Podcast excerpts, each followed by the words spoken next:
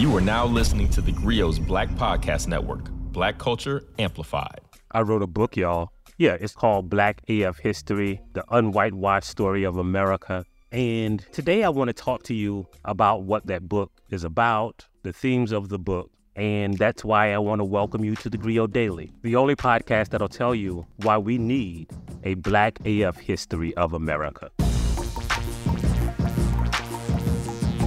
Yeah, so I'm sure you've heard, or maybe you haven't, that I have a book that has just been released called Black AF History The Unwhitewashed Story of America. It's available wherever you get your books, unless you get your books from like stealing them or from secondhand bookstores. But everywhere else, you can find Black AF History.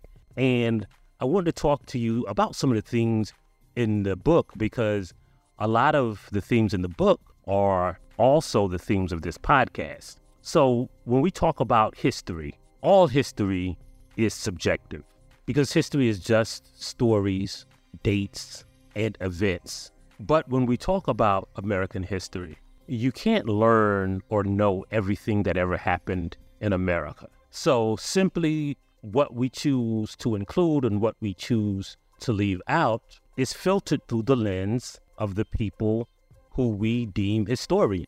And most of those people, for most of the history of America, have been white. So, for instance, when we learn about slavery, even the best history teachers may teach you about slave revolts. You know, when people grabbed machetes and weapons and revolted against their oppressors. But what we leave out when we talk about slave revolts are the other kinds of slave revolts which I talk about in Black AF history. There were people who rebelled in their own ways. Running away is a slave revolt. Refusing to work, or one of the tactics that people often use, was slowing down, being lackadaisical. And that is a form of resistance. And those are the things that we leave out when we're talking about American history. We leave out, for instance, how the Jamestown settlers largely failed until black people came and that's what we include in Black AF history. When we think about history books, we often think about two kinds of history, especially even as it relates to Black history. We present it in two ways. We either present a history of Black people that is oftentimes written by Black people, and I love those books, right? That's what Du Bois did. That's what Lerone Bennett Jr. did in Before the Mayflower. And then we also have just regular American history, white people telling you about what affected white people. But this book is different. This book tells you about the things that we talk about in regular books, you know, what affected white people, but from the perspective of black people. Because black people see America in a different way. For instance, when you talk about the American Revolution, we might talk about the black so called patriots who fought for the Americans. Black people might talk about the black people who fought for the British, because if we're giving an accurate representation of history, more black people, as many as four times as many black people fought for the British as they did for the Americans in the American Revolution. But if you looked at the American Revolution, something that is largely part of white history, if you looked at it through the lens of black people, then you have to ask yourself, well, why were the black people fighting for the British? Well, for black people, it was just some white people fighting about something that didn't affect us at all. So black people joined the side that would most likely affect their freedom. It's American history through the lens of black people. And one of the things that this book is based on is the idea that South Carolina is kind of the capital of Black America. Now, I, I don't say that just because I'm from South Carolina, but as we've talked about before, up to 40% of enslaved people came or disembarked in South Carolina. And if you include all of the black people who were trafficked through South Carolina or who spent time in South Carolina, it's as much as 90%. according to many historians. Instead of looking at history, for instance, through the eyes of the Northeast, you know, when we usually learn about American history, we talk about Boston, we talk about Massachusetts, we talk about New York, we talk about Philadelphia, but the black people were down south. So this book recenters America in the South, and it presents history through that perspective.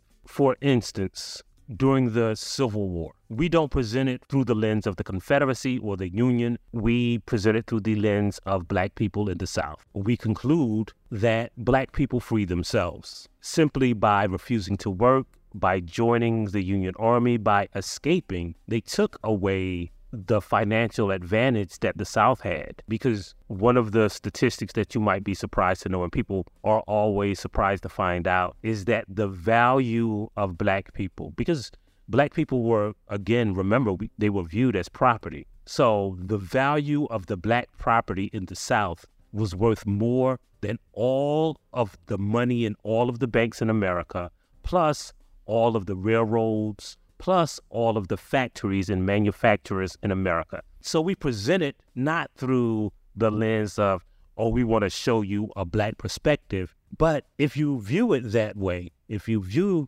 the war for white supremacy that way, then you're viewing it through the lens of the most important asset in a war that was about property. That's one of the themes in Black AF history. And the other theme is that we talk about a lot of these historical events as it relates to ourselves and our families. I tell the stories of my family and how we learn history, how history shaped us. And a lot of times we don't realize, as I've often said, that history is not a thing that happened. History is a thing that is happening. For instance, when we talk about the value of black homes, or when we talk about segregation laws, or even when we currently talk about schools in black neighborhoods being funded at lower rates than schools in white neighborhoods. And that's because property taxes are the main funders of school districts. It's because there are no standardized funding rates. But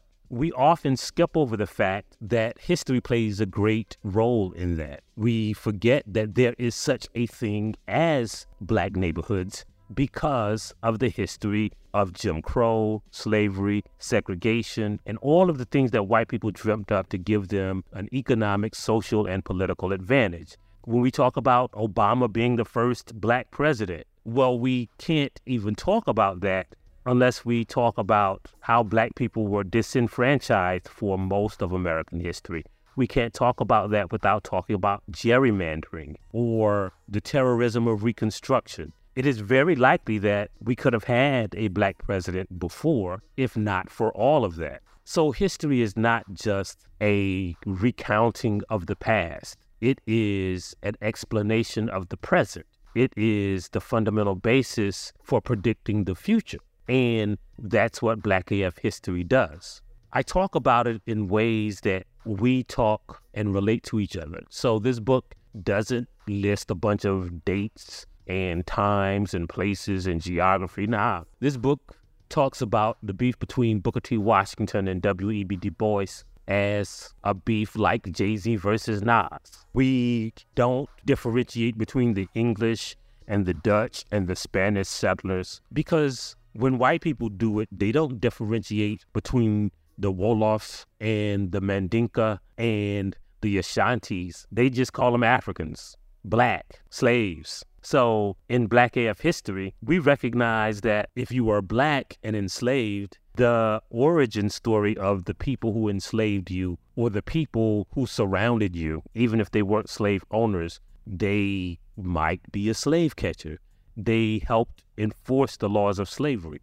So they were just white people if you were black. The War of 1812, if you were black, was a conflict between one kind of white people and the other kind of white people. The Dutch settlers in New York are no different than the English settlers in Virginia or the Spanish settlers in Florida in this book because they were just white people. But the black people, it is important to talk about where they came from because you can't understand how Virginia was the number one exporter of iron and ironworks, unless you understand that the people from Virginia, the enslavers in Virginia, specifically went to places in Africa where metallurgy and blacksmithing were taught and handed down as an art form and stole those people. You can't understand how rice became America's first edible cash crop unless you understand that the people of South Carolina went to what they call the Gold Coast or the Rice Coast to get people who knew how to build the